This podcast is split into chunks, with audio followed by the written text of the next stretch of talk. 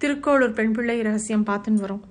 திருக்கோளூர் பெண் பிள்ளை ராமானுஜரை பார்த்து பல வாக்கியங்கள் சொல்கிறா எல்லா வார்த்தைகள் எல்லா வாக்கியங்களும் அவ்வளோ அபூர்வமாக இருக்குது அவ்வளோ விசேஷ பொருந்தியதாக இருக்குது ராமானுஜரே ஆச்சரியப்படுற அளவுக்கு இருக்குது அவள் அந்த மாதிரி பல வாக்கியங்கள் சொல்லும்போது இன்றைக்கி நம்ம பார்க்க போகிற வாக்கியம் என்னன்னாக்கா அரக்கனுடன் பொருதேனோ பெரிய உடையார் போல அப்படிங்கிற வாக்கியம்.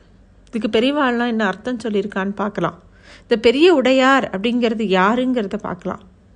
காசியப்ப முனிவருக்கும் வினத்தை அப்படிங்கிற அவருடைய மனைவிக்கும் ரெண்டு குழந்தைகள் பிறக்கிறது. ஒரு குழந்தை பேர் அருணன் இன்னொன்று குழந்தை கருடன்.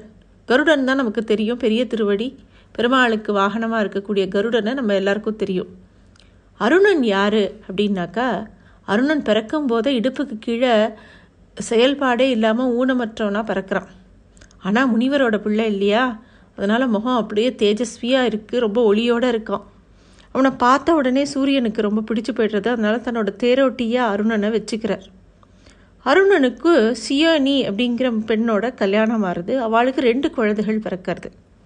ஒரு குழந்தைக்கு சம்பாதின்னு பேர் இன்னொரு குழந்தைக்கு ஜடாயுன்னு பேர். ரெண்டும் கழுகுகள். சின்ன வயசில் ரெண்டு கழுகுகளும் விளையாடிகிட்டே இருக்கும் சிறுவர்களாக இருக்கும்போது.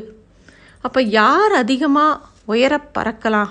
பறக்க முடியும் அப்படின்னு போட்டி வச்சுக்கிறா. அப்படியே பறந்து பறந்து மேலே மேலே போகும்போது சூரியன் கிட்ட வரைக்கும் போய்ட்றான் இந்த சிறுவனான ஜடாயு சூரியனோட கடுமையான வெப்பம் தாங்க முடியாமல் மயக்கமடைகிறான் தம்பி எங்கேயாவது கஷ்டப்பட்டுற போகிறானேன்னு பதறி போய்டுறது சம்பாதி. உடனே தன்னோட சிறகுகளை நன்னா விரித்து தம்பி அப்படியே அந்த வெப்பத்துலேருந்து பாதுகாக்கிறான். நல்லபடியாக ஜடாயுவை காப்பாற்றி விடுறான் ஆனால் அண்ணனோட சிறகுகள் அப்படியே அந்த சூரிய வெப்பத்தினால எரிஞ்சு போயிடுறது. அதனால் அவன் கீழே விந்திய மலைக்கு பக்கத்தில் விழறான். ஜடாயு பஞ்சவடி கீழே விழறான். வனவாசத்தும் போது ராமர் லக்ஷ்மணர் சீதையோட பஞ்சவட்டிக்கு வரா. வழியில் பயங்கரமான ஒரு பெரிய கழுகு ஆலமரத்து மேலே உட்காண்டிருக்கிறத பார்க்குறா நீ யாரு? அப்படின்னு கேட்ட உடனே ராமலக்ஷ்மணரை தெரிஞ்சுன்றார் ஜடாயு. குழந்தைகளே நான் யார் தெரியுமா? நான் உங்களோட தகப்பனான தசரதனுக்கு ரொம்ப பிரியமான நண்பன்பா அப்படின்னு சொல்லி பேசுகிறார் அந்த அந்த மாதிரி தன்னோட தந்தையை பற்றி சொன்னோடனே ராவணருக்கு ராமனுக்கு ரொம்ப பிடிச்சி போய்டுறது. ஏன்னா தன்னுடைய அப்பாவோட நண்பர் அப்படின்னோடனே அவரும் தனக்கு அப்பாங்கிற மாதிரி ரொம்ப சந்தோஷப்படுறார். அப்புறம் ஜடாயுவை பற்றி நிறைய விஷயங்களை ராமன் தெரிஞ்சுக்கிறார். ராமலக்ஷ்மணர் பஞ்சவட்டிக்கு வரா அங்கேயே ஆசிரமம் அமைச்சுண்டு அங்கேயே இருக்கா. ஜடாயுவும் த பக்கத்துலேயே வசிக்கிறதுனால ராமர் சொல்லுவாராம் தம்பிக்கிட்ட கைகேயி நம்ம அனுப்பிட்டதுனால நீ ரொம்ப வருத்தப்படாத. நம்ம அப்பா இறந்து போனதை நினச்சி வருத்தப்படாத. இங்கே பார் நம்ம அப்பா மாதிரி இவர் ஜடாயு நம்ம பக்கத்துலேயே இருக்கார் பார் அப்படின்னு சொல்லுவாராம் சமாதானத்துக்கு. அதுக்கப்புறமா ராவணன் ஆகாய மார்க்கமாக சீத்தையை தூக்கிட்டு போகும்போது கீழே ஒரு இடத்துல ஜடாயு படுத்துருக்கிறத பார்க்குறான். சீத்தை உடனே ரொம்ப அவளுக்கு வந்து தன்னை காப்பாற்றுறதுக்கு ஒருத்தர் இருக்கார் அப்படின்ட்டு அவள் சத்தமாக ஐயா என்ன இந்த மகாபாவியான ராவணன் என்னை பலாத்காரமாக தூக்கிட்டு போகிறானே இதை எப்படியாவது ராமன்கிட்ட தெரிவிங்கோ அப்படின்னு கத்துறா. மேலே பார்த்த ஜடாயுவுக்கு விஷயம் புரியறது. ராவணனை பார்த்து சீதையை விட்டுடும்படி ரொம்ப கோபமாக பேசுகிற ராவணன் கேட்கல அதனால் ராவணனோட ஒரு போர் பண்ணுறார் ஜடாயு. ரொம்ப வயசாகிடுது ஜடாயுக்கு அப்போது அரக் அந்த ஆனால் ராவணன் கொஞ்சம் கூட மனசில் ஈவு இறக்கம் இல்லாமல் அவர் அப்படியே அவர் ரொம்ப காயப்படுத்திடுறான். கால் கை எல்லா இடத்துலையும் அடிபட்டு அப்படியே குற்றுயிரா பூமியில் விழறார் ஜடாயு. அதுக்கப்புறமா சீதையை தேடின்னு ராமரும் லக்ஷ்மணரும் அந்த வழியாக வரும்போது அப்படியே ரத்த பெருக்கோட பூமியில் ஜடாயு விழுந்து கிடக்கிறத பார்த்த உடனே ரொம்ப துக்கமாயிடுறது. அவரை கட்டிண்டு அப்படியே பூமியில் புரண்டு புரண்டு புரண்டு அழறாராம் ராமர். ஏன்னா தன்னோட அப்பா மாதிரி பார்த்தார் இல்லையா? அவரால் தாங்கிக்கவே முடியல ஜடாயு அடிபட்டதை பார்த்த உடனே. ஜடாயு நடந்த விஷயங்கள்லாம் விவரமாக சொல்கிறார் பேசின்னு இருக்கும்போதே அவரோட உயிர் பிரிஞ்சுடுறது. ராமர்கிட்ட இந்த விஷயத்த சொல்கிறதுக்காகவே தன்னோட உயிரை வச்சுட்டு இருந்த மாதிரி அந்த உயிரை வச்சுட்டு இருந்தார் அவர்.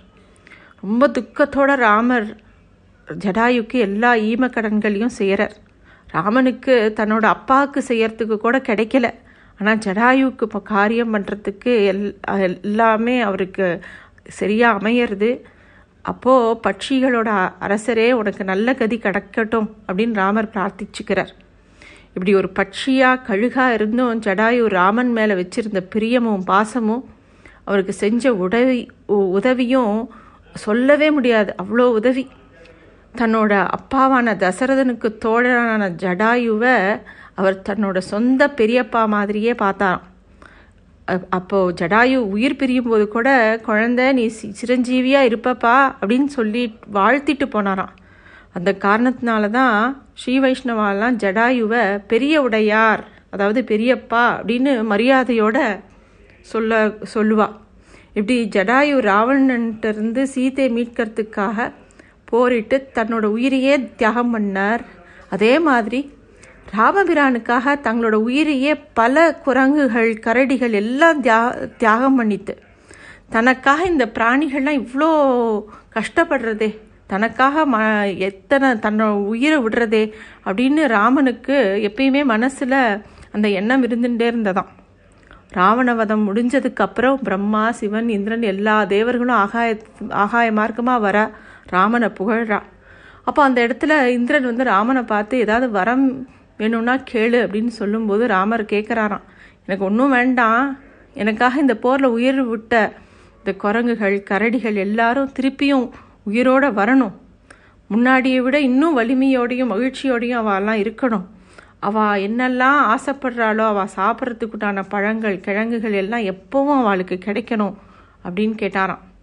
அப்படியே இந்திரனும் வரம் கொடுக்க அந்த இறந்த பிராணிகள் எல்லாமே உயிர்த்து திருப்பி எழுந்து வந்ததான் சீத்தைக்காக உயிரையே விட்ட ஜடாயு எங்க? நான் எங்க? நான் சாதாரண பெண்மணி அப்படின்னு திருக்கோளூர் பெண் பிள்ளை சொல்கிறா அதனால்தான் அரக்கனு அரக்கனுடன் பொருதேனோ பெரிய உடையார் போல அப்படிங்கிற இந்த வாக்கியத்துக்கு உண்டான அர்த்தமாக பெரியவாள்லாம் சொல்லியிருக்கக்கூடிய விளக்கம். நன்றி.